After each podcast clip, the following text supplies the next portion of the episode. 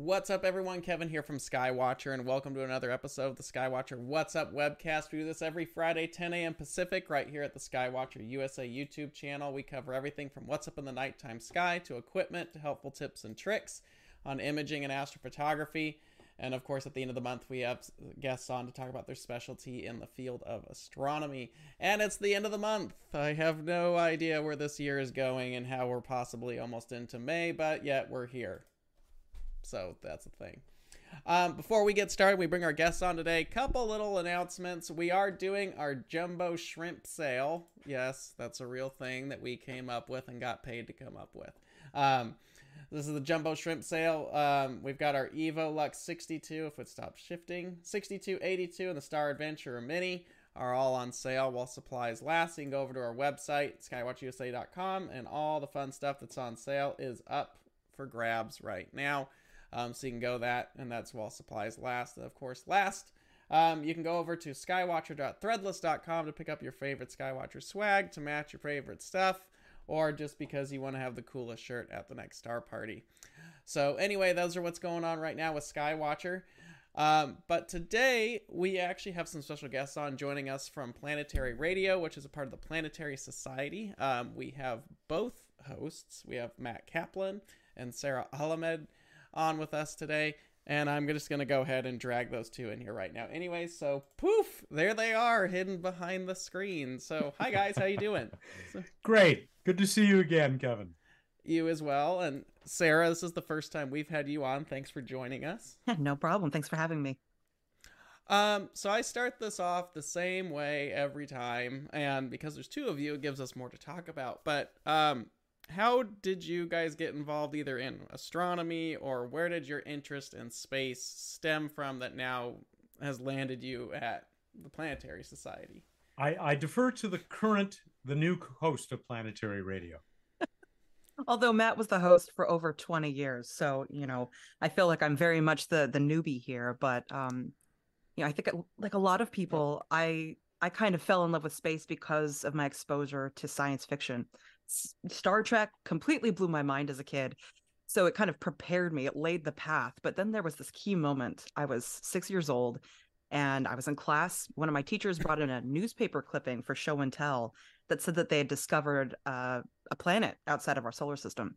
And it wasn't the first one, but I ran home that night and I was like, Mom, there are planets out there. I I'm going to study that. And I literally never got over it. And it shaped the rest of my life. So here I am. How about you, Mat? The big difference is the generational difference here because when I was at that point in school, I was reading in the textbooks at school and the stuff I got at home. We will probably never see a star as a disk, much less find a planet around another solar system. And it's quite possible that we are in the only solar system with planets uh, in the entire universe how wrong we were. I was like, uh, that was shattered immensely. Thank goodness. Uh, yeah, thank Galileo. Um, we, uh, you know, it's hard to pin down. I probably, and I tell this story frequently, I probably fell in love with astronomy and the universe largely because of the Griffith Observatory, the former employer of Sarah. Uh, and uh, that's because my parents, we used to live fairly close to Griffith Park in Los Angeles, and they would bring me there to Griffith Park. And, you know, put me on a pony on the pony rides. We didn't have ponies at the observatory. Uh, but before I could walk, and they do the same thing. They take me to the observatory, and I think it just blew my tiny mind, and uh, that kind of stuck with me. And you know, I just started when I was old enough, started reading every book I could find about space, and that became reading about science fiction set in space, uh, which continues today, right? I mean, till yesterday when we had um, Andy Weir on talking about uh, Project Hail Mary uh, in our new book club for members in the member community. Um, and and it's just really gone ever since. I just had to tear myself away a few minutes ago from this the spacewalk, the spectacular spacewalk that's underway on the ISS which was just gorgeous looking down on earth and you could see the moon in the background. Who wouldn't be in love with this stuff? Yeah. Um matt i know you've been with the planetary society well you've hosted planetary radio for like over two decades but um I wondered if you could just, because you're the seasoned veteran of the group here, if you could kind of explain to people who might not be familiar with the Planetary Society on what it actually is. And thank you. That's a nice way of saying the old person in the group. Uh, yeah, I got there about. How do I maintain this relationship without offending someone? I reached the society as a volunteer and then quickly as a part time employee about 22 and a half years ago. I had been a member for quite a while before that. Uh, and, um, uh, you know, I realized while there were a few other organizations that have missions that somewhat overlap with ours, that's still true. Uh, and they're all great groups. It was the Planetary Society, first of all, that was founded by Carl Sagan and Bruce Murray and Lou Friedman. And that was reason enough for me to be especially interested in this group. Uh, and it was also the Planetary Society that was founded in large part to make sure that our exploration of the solar system and space continued, uh, because there was some question about that when the three founders began the society. That's why they created the society, because we were entering into a you know a dead zone for exploration, even though it was the time of, of Voyager and uh, Viking mission had just been completed. Um, and uh, that vision continues today. We have these absolutely wonderful core enterprises uh, that include saving the planet. Uh, I'm just back from the Planetary Defense Conference, where we were once again a major sponsor. The discovery and or the search for life across our solar system and the universe, uh, and uh, exploring new worlds. And you know the fact that we are, have been so effective advocating for this in Washington, D.C. We have an absolutely wonderful advocacy and policy team led by our colleague Casey Dreyer, who just is a marvel uh, and a pretty pretty good pod co-host, pod host. I can't say it anymore. I've been off the air too long. A podcast host himself. Uh, now with Sarah doing our monthly space policy edition, um, and and just the opportunities that we offer to our members uh, in including the new member community it's just a, um, a thrilling organization to be part of. And, you know, uh, as Bill Nye says, space brings out the best in us. And mm-hmm. uh, I, I very much believe in that.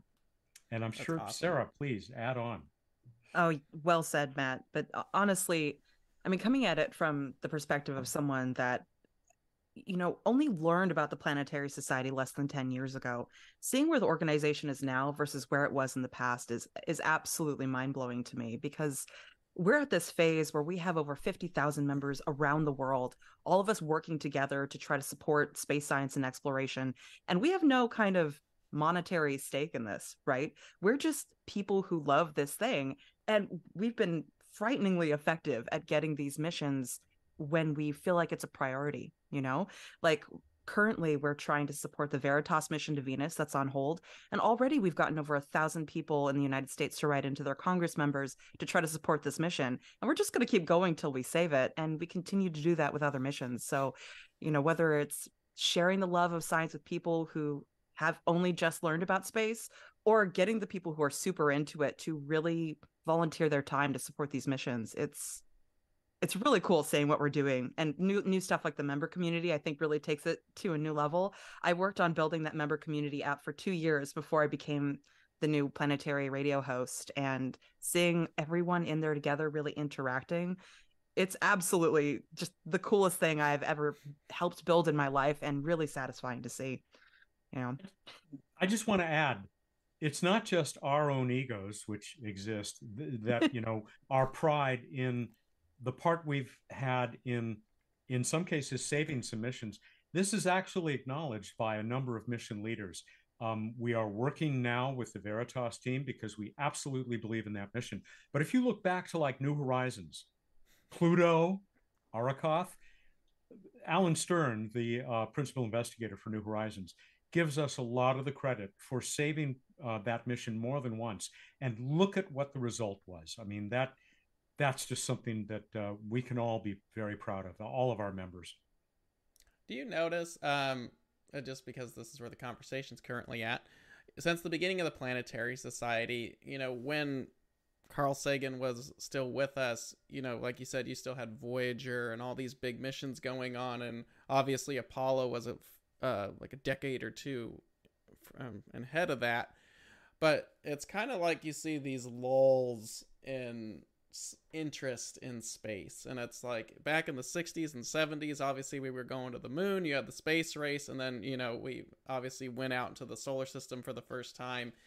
And then things kind of went into the valley where maybe you had a mission going to Mars or something like that. But it got quiet for a while. Then it seems like it's ramped up as more interest has come in with Mars.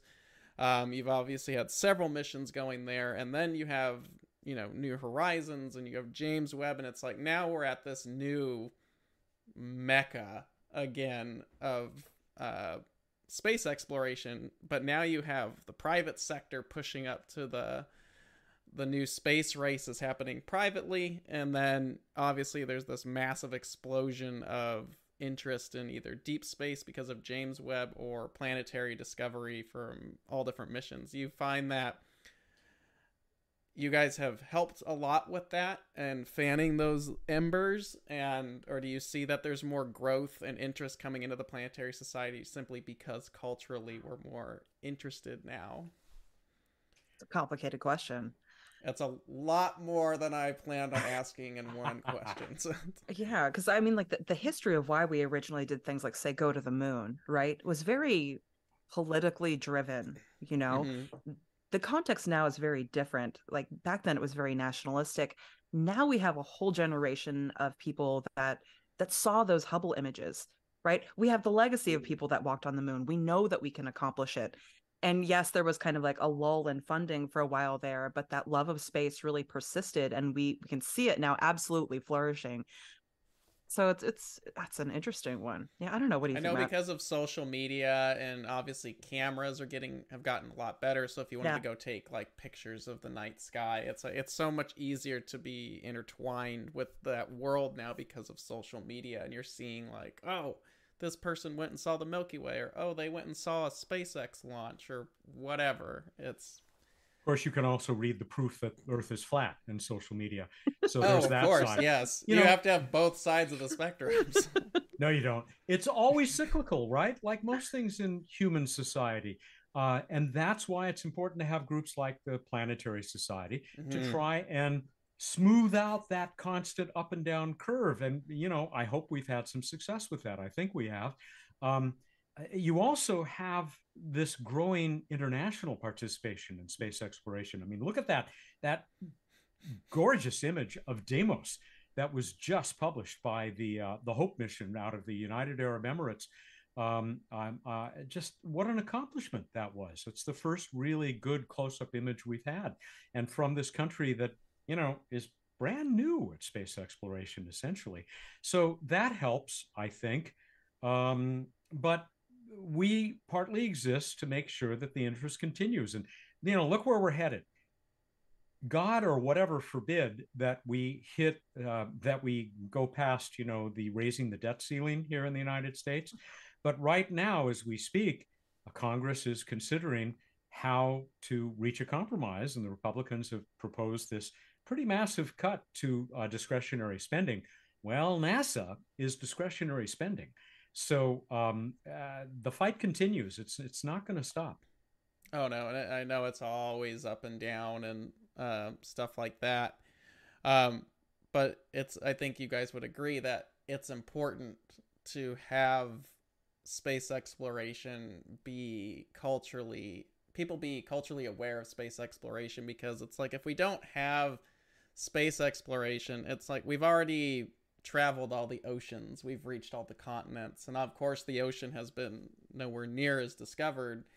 But space exploration is that one outlet for humanity to be that is where the future is is heading out away into the stars at this point. and if someone or some entity is not going to push us into the deeper waters then we just become stagnant sitting on our little rock being like everything's fine it's like no it's not it's yeah, like i agree so, what I think is really powerful about it is, is that it it not only gives us something to kind of explore into beyond our world in, in a way that is you know not super um it, it's not like we're going to get to Mars and accidentally colonize over it, right? Mhm. It's it's a kind of pure form of exploration, but on top of that, it gives us something to hope for, and all of that work together here on Earth produces technology and jobs and and whole industries that really, you know, they help all of us here on Earth.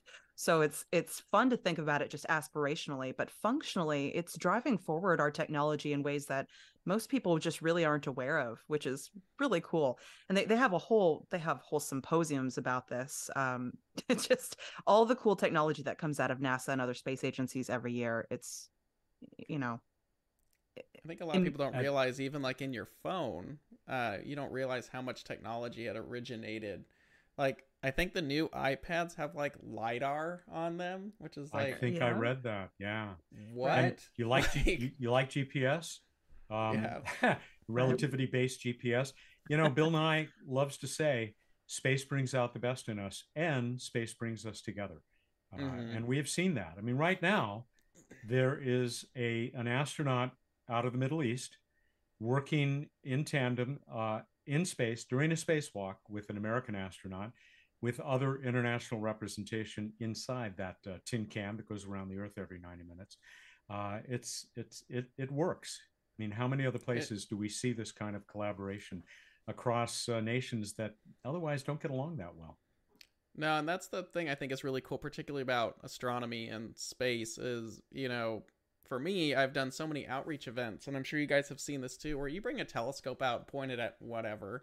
You can bring people from all different races, religions, creeds, whatever their background is, political, complete, completely on the other end of the spectrums from each other and literally all that just melts away and you have people like within 30 minutes talking about some of the most in-depth conversations and they're very civil about it too. It's amazing what space and this little seed that everybody has in their head that's like oh yeah that's really cool even if it's for like 10 minutes but at least you stopped and thought about the bigger picture and had some humility about things.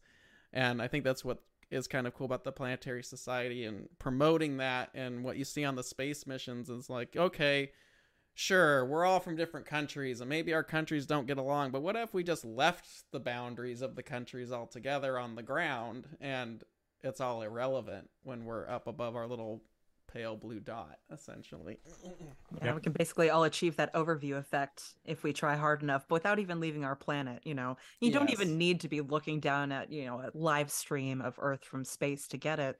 We have all these beautiful images, and it it really just does make you tip a, take a step back and think about we're all just creatures living on one rock in space, man.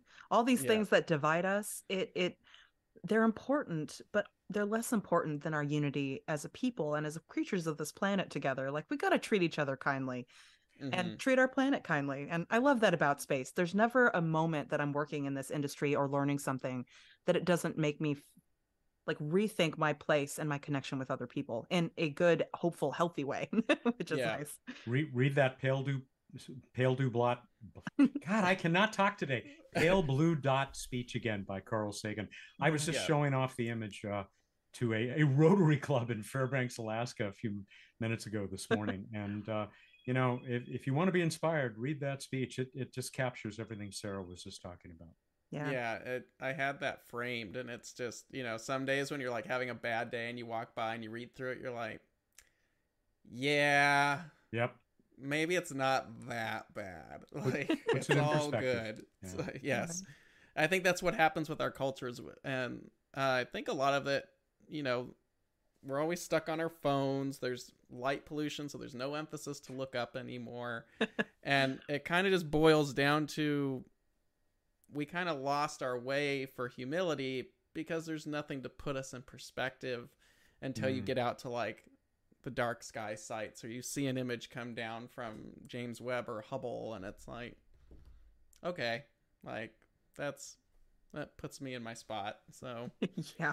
I grew up uh, you know my mom my mom is an artist so every summer she would take us up into the sierras and she would teach arts and crafts to kids for a month and a half while we'd be up there so for a month and a half of every summer i was up there just staring at these open beautiful skies and the fact that there are humans that walk around on this earth that have never had the privilege to see that sky.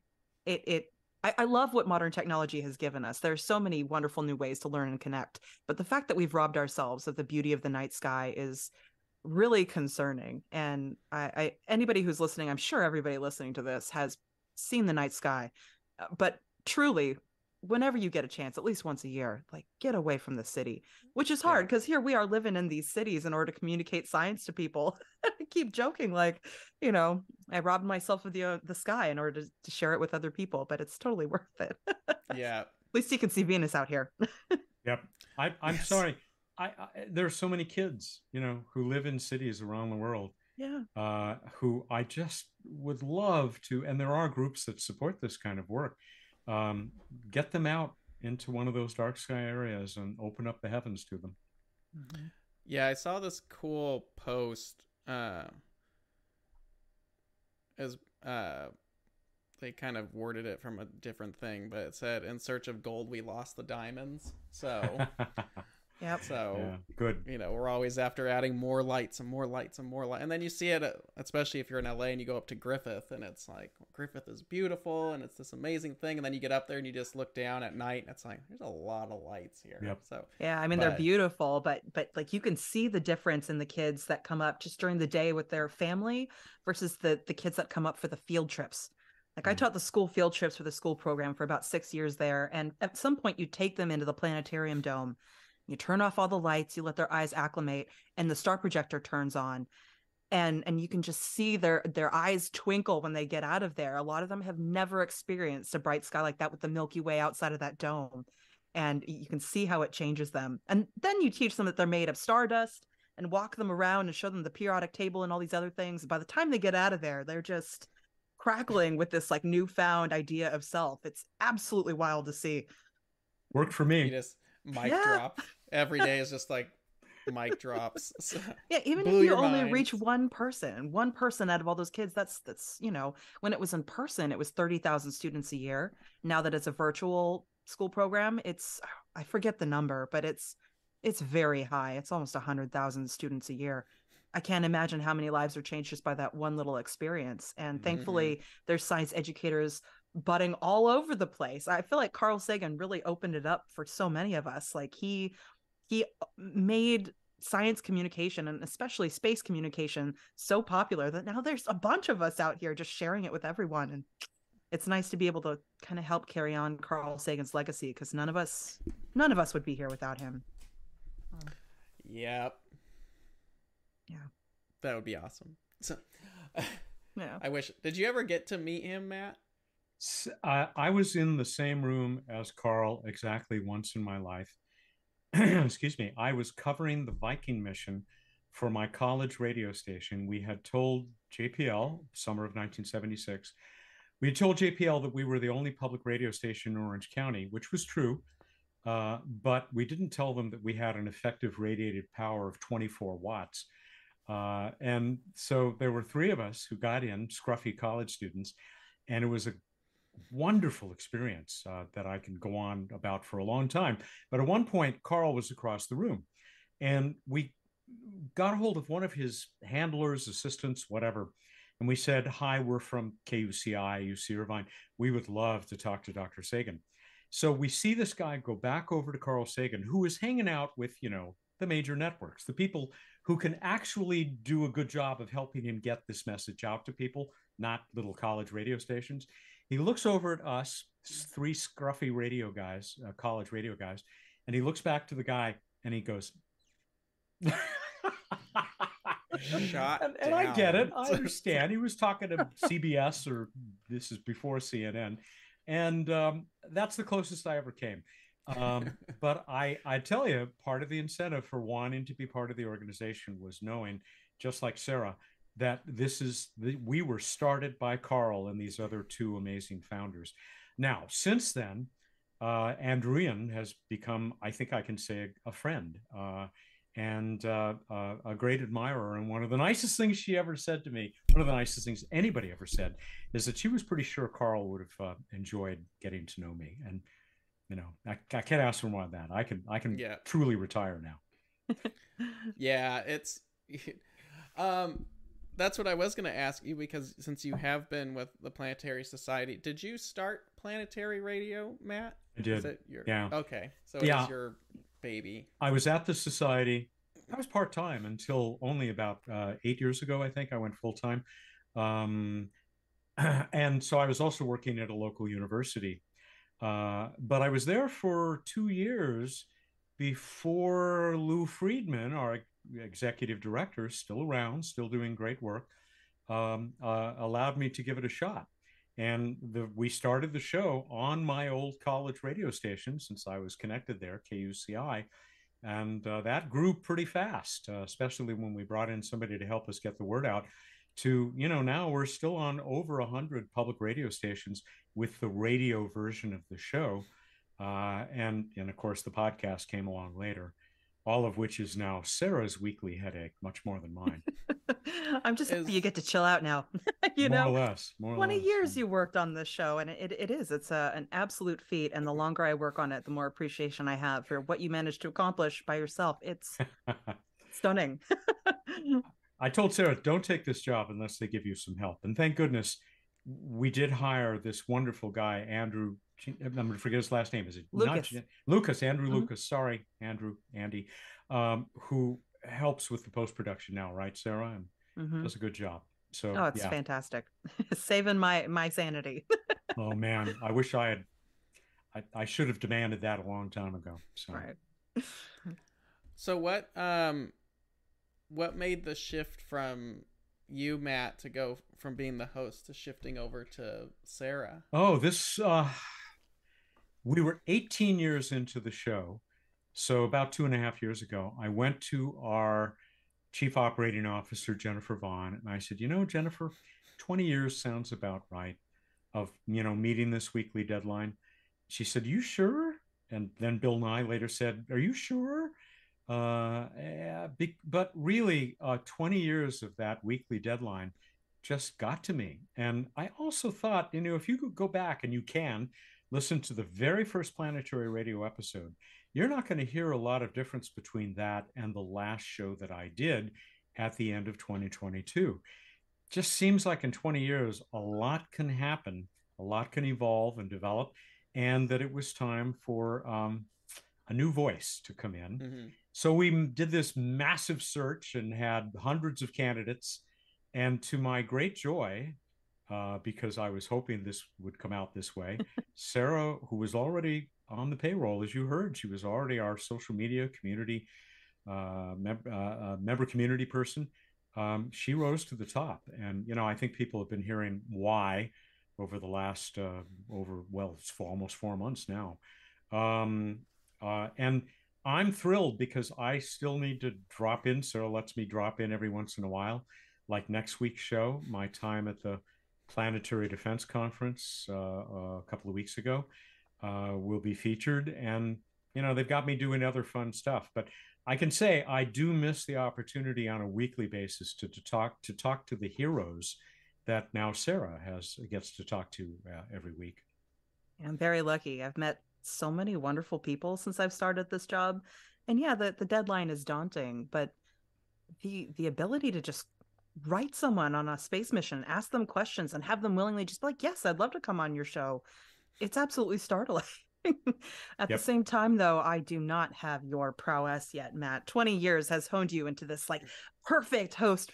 You know, I'm I'm still very daunted by stepping into your shoes, but You're um, you're obviously you may maybe you're not in my shoes. You're not in my mind either. They they never sound perfect to me.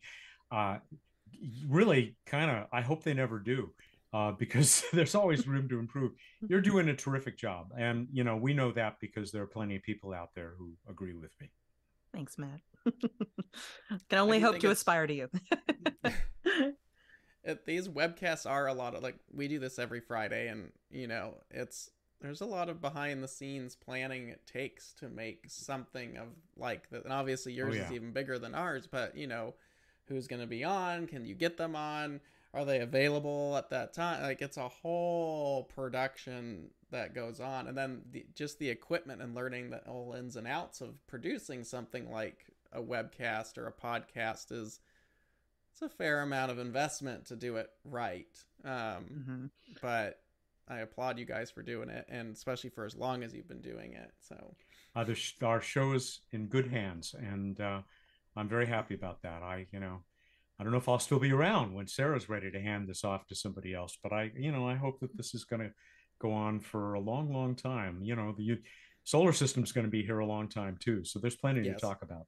yeah. We have at least four and a half billion years left. Yeah, so. right. Who oh. even knows what our missions are going to be like in a billion years if we're yeah. still around? yeah. But yeah, I keep I keep saying this, but the Planetary Society is going to have to fire me into the sun to get rid of me. So. Which would make for um, a good show, by the way. Oh yeah, it'd be a very uh, up, Sarah way to go out. Up close yeah. on the photosphere would be fun. Yeah.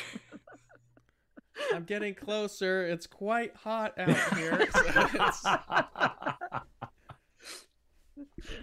So um, do you, Sarah? Do you get to talk with a lot of like kids and stuff when you're not doing your webcam or the podcast now? I mean, these days less less than I used to, just because I was teaching teaching kids field trips uh, so often. But what's kind of awesome about this job is that people from all around the world will write me letters, and I I've had less children reach out to me recently, but I, there are many, you know, high school and college age students that have started reaching out to me, primarily younger women of color who are trying to mm-hmm. find a role model in this field who've written me to either ask life advice or just you know tell them uh, tell tell me what it means to have more women as role models in this field. It's it's fascinating.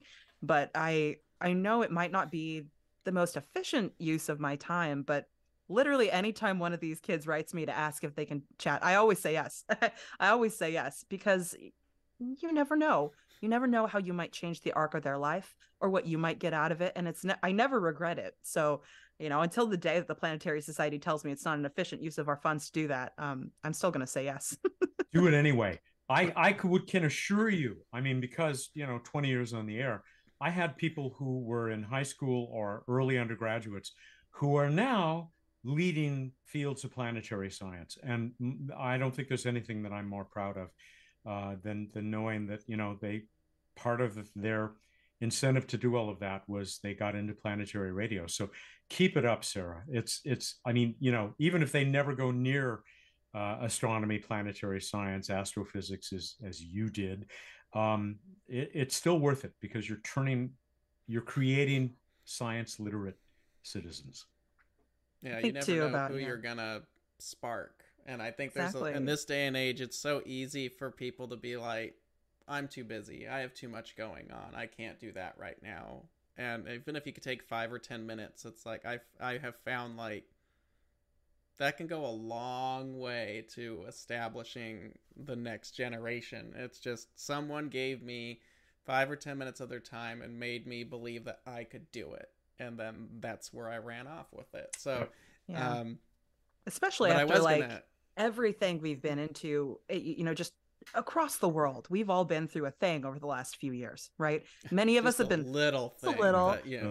but you know we've all been kind of locked away inside uh, mm-hmm. craving mm-hmm. human communication so if anybody especially someone younger who's trying to like establish who they are and learn what they like in a world that you know kind of separated them from their opportunities if, especially now if they reach out to me i will absolutely talk to them because I know what that meant to me as a kid. There was this group of astronomers up at my, my summer camp it's like these four elderly gentlemen you know who who had these slide decks full of images from hubble and would just take all of us little kids out to the lake with the telescope and show us and i don't know i had maybe an hour of their time and it it changed me you know mm-hmm. so it's it's worth it it's worth it no we need more of that and it's cool that you actually take the time to respond back when you can to those those people. And I was going to ask because we just finished up in March with uh, Women's History Month, um, how it's cool that the Planetary Society uh, moved you into the host because it does establish a new level of diversity. Yes, it does. Um, and we do need more women in astronomy and space and i know there's plenty of them out there but it's like you just don't see them and the hard work that they've done so it's cool to see you in a position to where people can see you and hear you and it's you're you know, yeah, you're just pushing it forward a little bit more and you're showing other people that like, oh, I can do cool things too. So Be- before Sarah comments, I have to tell you this was a high priority for me and for our management, and uh, it it just I'm, I'm loving how successful it has been. Yeah, we actually a few years ago established a, a DEIA working group at the Planetary Society.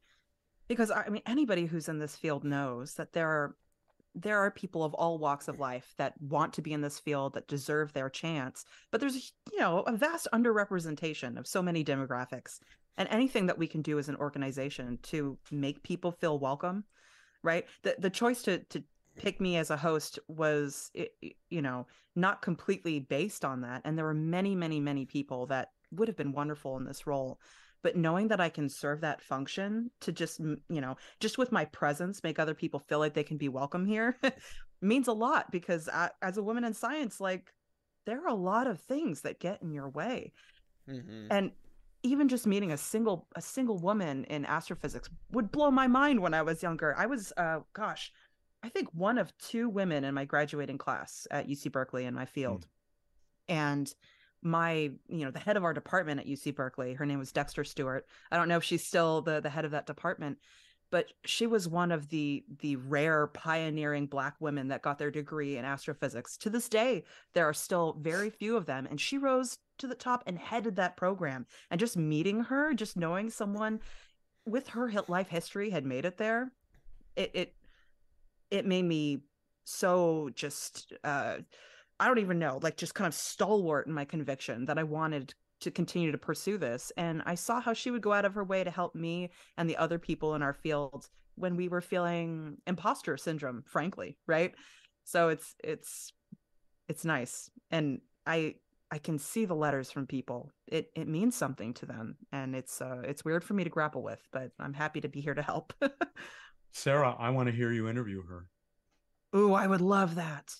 I would love that. That's such a beautiful idea. Even just that. to talk to her to thank thank her for everything that she did for me and everyone else in that department. I mean, my gosh, but her life story is a good one. You know. Get on it. Chop chop. chop chop. um so now that Sarah is the head of planetary radio, where do you see the future of planetary radio going?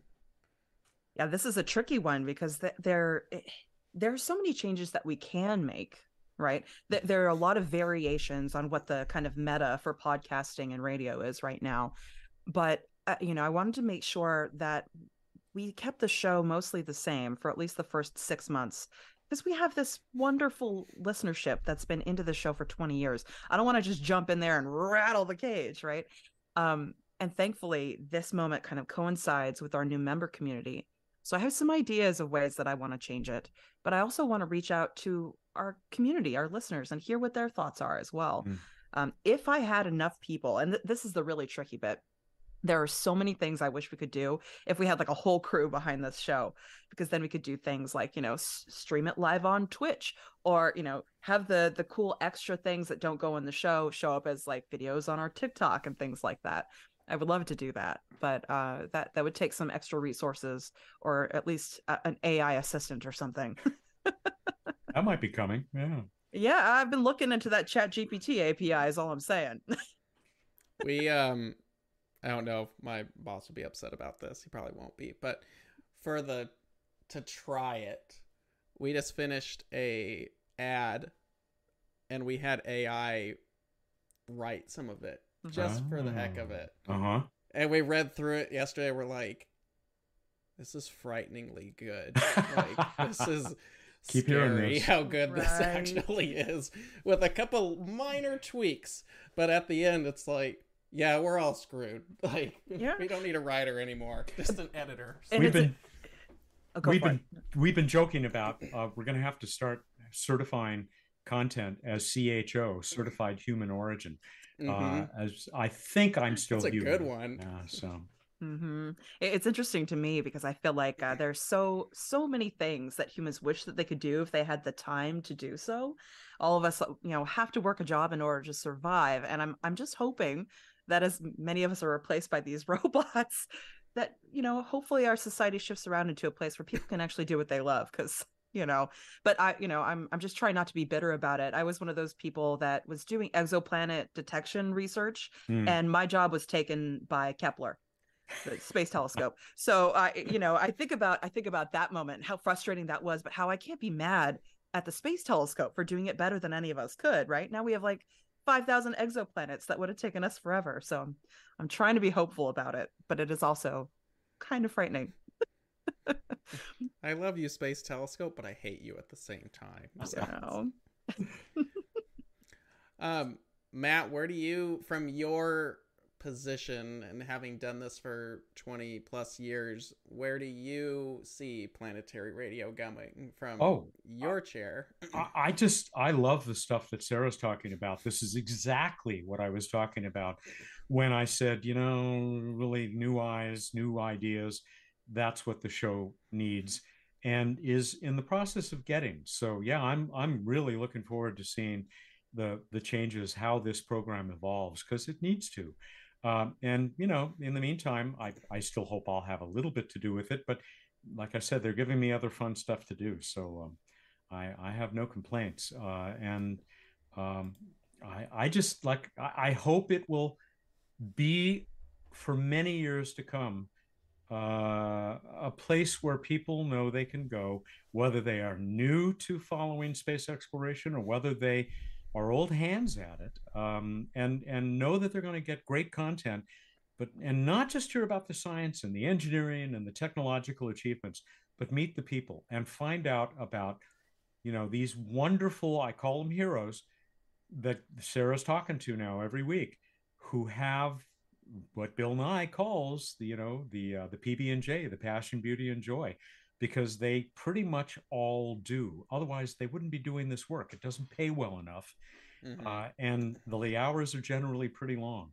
So um, they all feel it almost all of them and um, that's what i hope the show will continue whatever form it takes whatever however the shape changes and however it reaches people i hope it'll continue to both communicate the wonder of the universe and the passion of these people who are you know taking us on this tour of the universe Yeah, there are all Do these moments like oh, I'm so sorry. I was just Oh, gonna no, say go like there ahead. are all these moments like during like right after the recording for the show ends where I'm still talking to them and we end up having these you know tangential conversations but that's when the most interesting moments for me so far have happened we've already gotten the space and the science conversation out of the way and then you start delving a little bit more personally like conversationally into their life and as soon as that that camera shuts down they're not being recorded the stories you hear it's almost like I wish I could do two shows with each person. One that's Mm. about the science and just one about their journey and how they got there because it's always really fascinating and I mean, just that that conversation I had with Scott Bolton, the PI for the Juno mission. Soon as that camera shut down, suddenly we're talking about his adventures with the Wu Tang Clan. ah yeah uh-huh So cool! I I want to share that story with everyone. Gonna have to get him back on to talk about it. Uh, we had uh, Don Pettit, the astronaut, on a while. He's a friend of ours, um, and it's the same thing. Yeah, it, I mean, obviously, when you have someone of that caliber on, they're going to talk about their major experiences and stuff like that.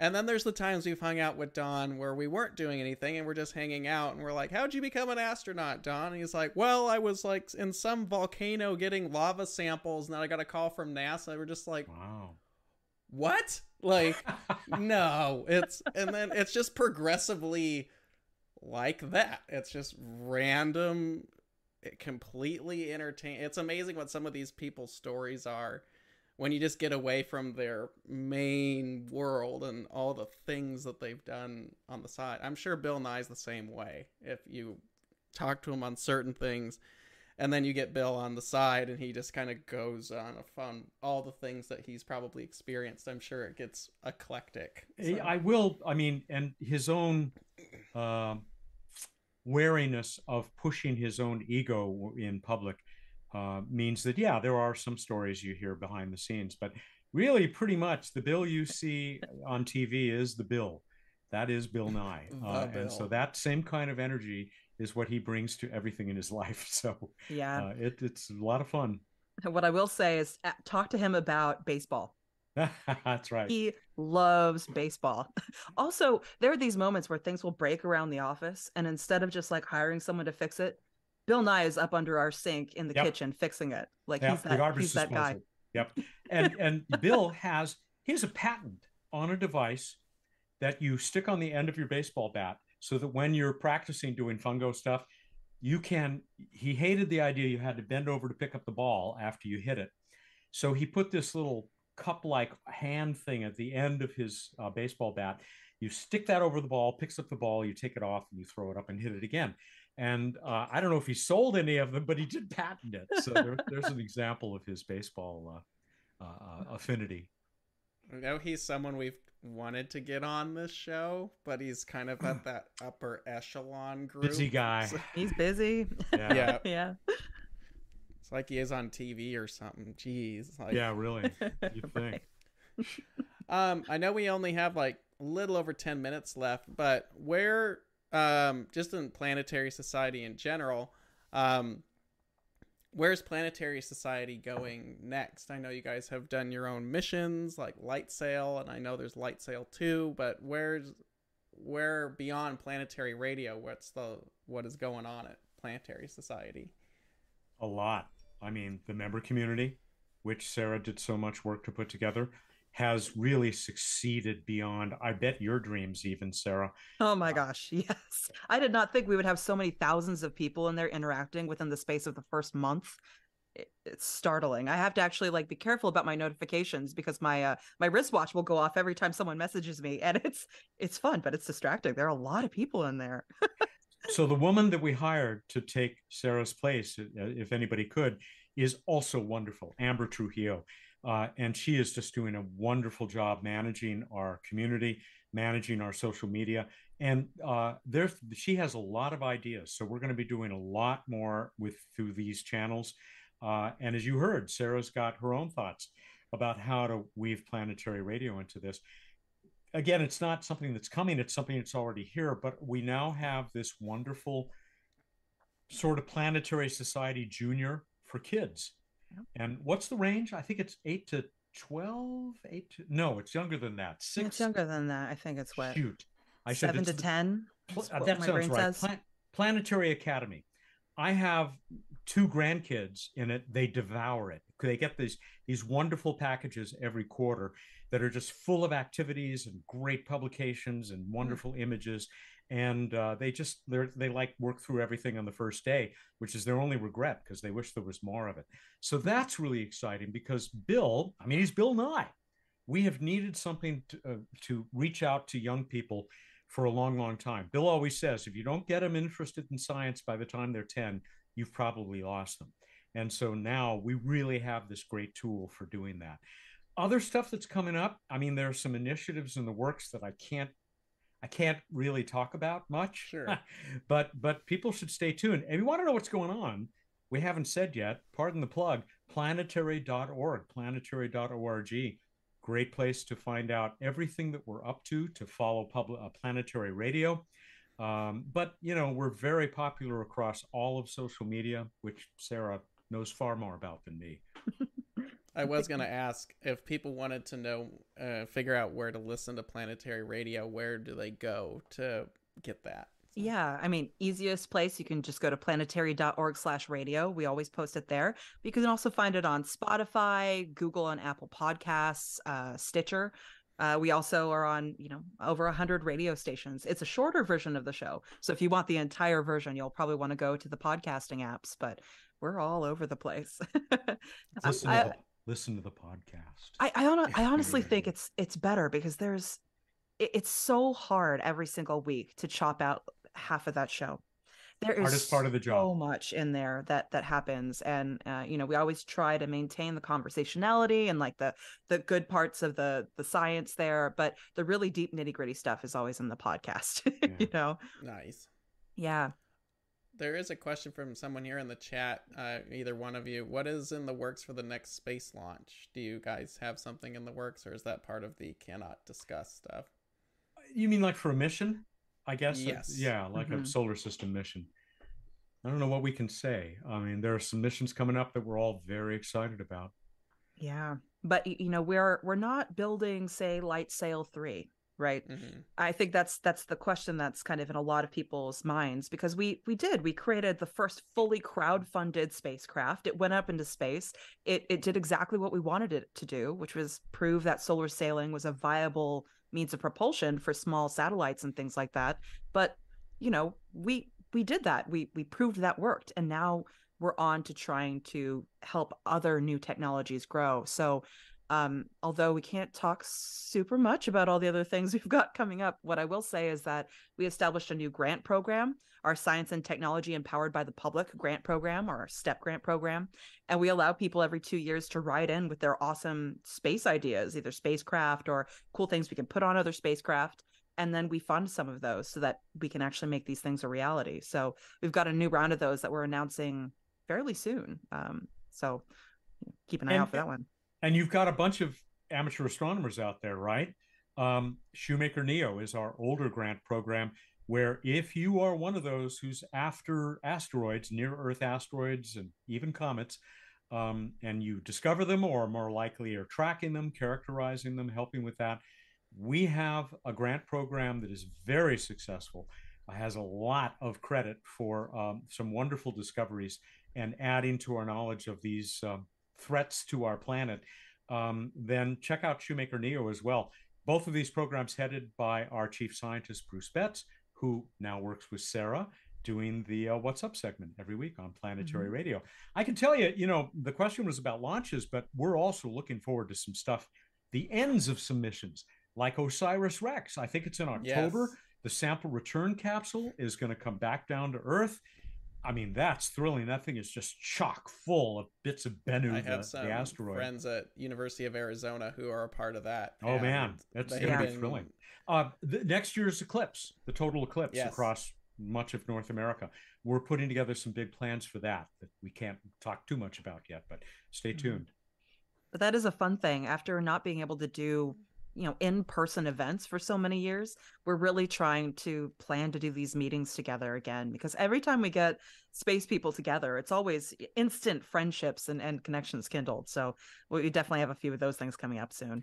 Sarah, I- Mhm. can I throw in? I mean, would you talk about what we did? We didn't get to see the rocket launch, but when we a bunch of us went to Florida and met with a whole bunch of members. We did, yeah. We we went to go see the Artemis One launch, which unfortunately got scrubbed, so we had to wait a little while for it to actually happen. But while we were there, we gathered together, you know, members that were there for the launch and had a meetup, and it was really kind of our our first meetup since the pandemic ended. Both Mat and I were there, along with some of our other colleagues. Casey Dreyer was there. Uh, Rae Paoletta, who's our our uh, senior editor, is that her title now?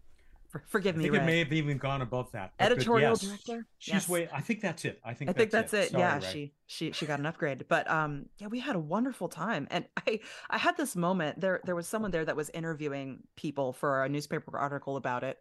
And after the whole thing was over, he asked me if we all knew each other already. I was like, "No, actually, we we've only just met." And he goes, "You you guys all seem like you're deep friends." I'm like, "That's the magic of Yep. the space community. We are all friends. We just haven't met each other yet, you know?"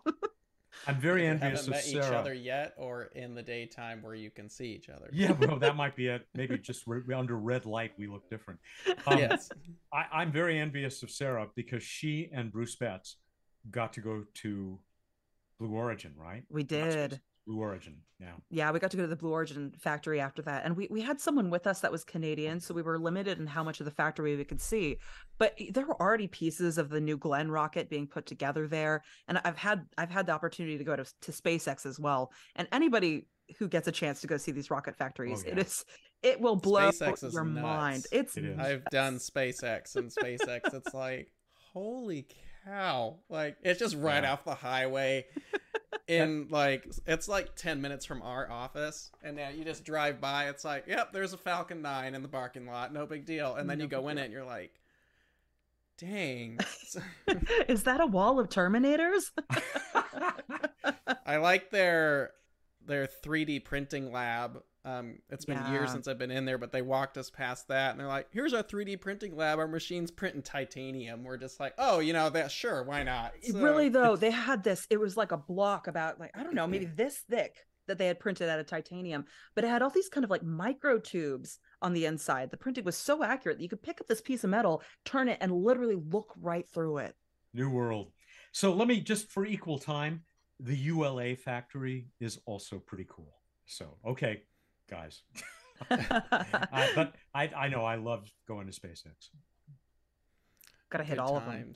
Yeah. Really though, I mean, how how lucky are we that we get to go on these adventures and share them with people, right? There are so many times I wish that I had access to go to these places, and now finally experiencing these adventures and, and having people treat me like I belong there. It's it's a Mm. weird feeling, but it's uh it's awesome. Enjoy. Kind of.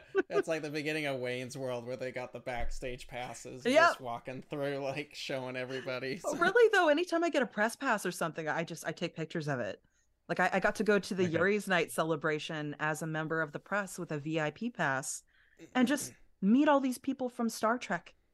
I I I I wish I could just go back in time and tell tell little Sarah what was in her future and she would feel like all all that effort was worth it. But you know, it is. It almost always is because even if you don't manage to become the host of planetary radio, what you learn along the way and the friends you make, I wouldn't trade it for anything even if I didn't get this job. So, yeah. My collection of press passes is hanging right behind my webcam. So uh, awesome. It's probably this huge ball of. Put it in a sci-fi museum someday in the in the Yeah. exhibit dedicated to Mat Kaplan's legacy. oh, and which I'm sure will be opening very soon. Yep, yep. we need a very nice, like, black and white shot of Mat where he's in, like, a smoking jacket or something very prestigious and some. I think we're done now, aren't we? Yeah. It's like, or just like, hi, I'm Mat Kaplan. I didn't see you there. Welcome. So it just. In AI. That'd be that'd Yeah. be kind of cool. Yeah. Someday on, we'll on do like a Mars. spin off of planetary radio, but it's like this very like I don't even know where I'm going with it at this point. I'm I have sure a vision for it. We'll have to talk about Somebody it. out there, I'm sure, is already writing the code for this. Not for me, but for Bill Nye. So Yeah. that, that's one I would love to see. And Carl, maybe Carl and Bill together having a conversation.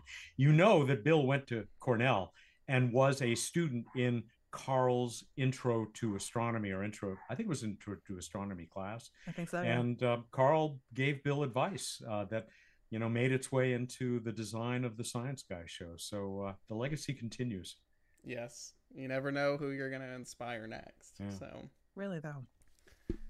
Well, that was our hour. We just plowed through it. Went fast. So um thank you both uh for spending your morning with you or with us. I know you guys are very busy, but I appreciate Mat you coming back on and Sarah it was great to meet you and talk to you. So um is there anything you guys want to plug for Planetary Society before we shut it down for the day?